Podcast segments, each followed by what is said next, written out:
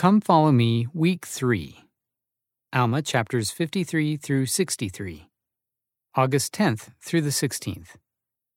How can youth build up the kingdom of God? Helaman was inspired by the powerful faith of his stripling sons. Consider how their actions gave them spiritual protection. See Alma chapter fifty-seven, verses twenty-five through twenty-seven. And how following their example can help you build up the kingdom of God. Discussion. How can you defend the gospel and the teachings of Christ in your own community? How can you help others do the same? Choose whom to follow.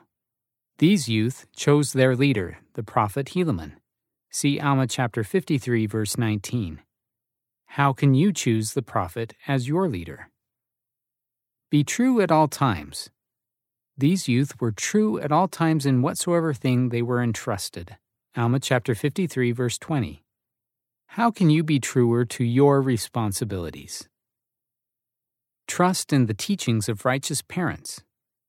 These youth had been taught by their mothers that if they did not doubt, God would deliver them. Alma chapter fifty-six, verse forty-seven.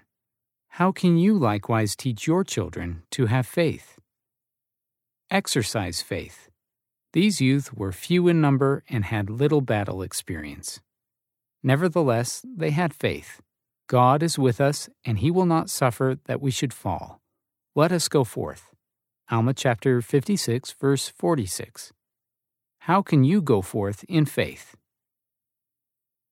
Like Helaman's two thousand stripling warriors, you also are the Spirit sons and daughters of God, and you too can be endowed with power to build up and defend his kingdom.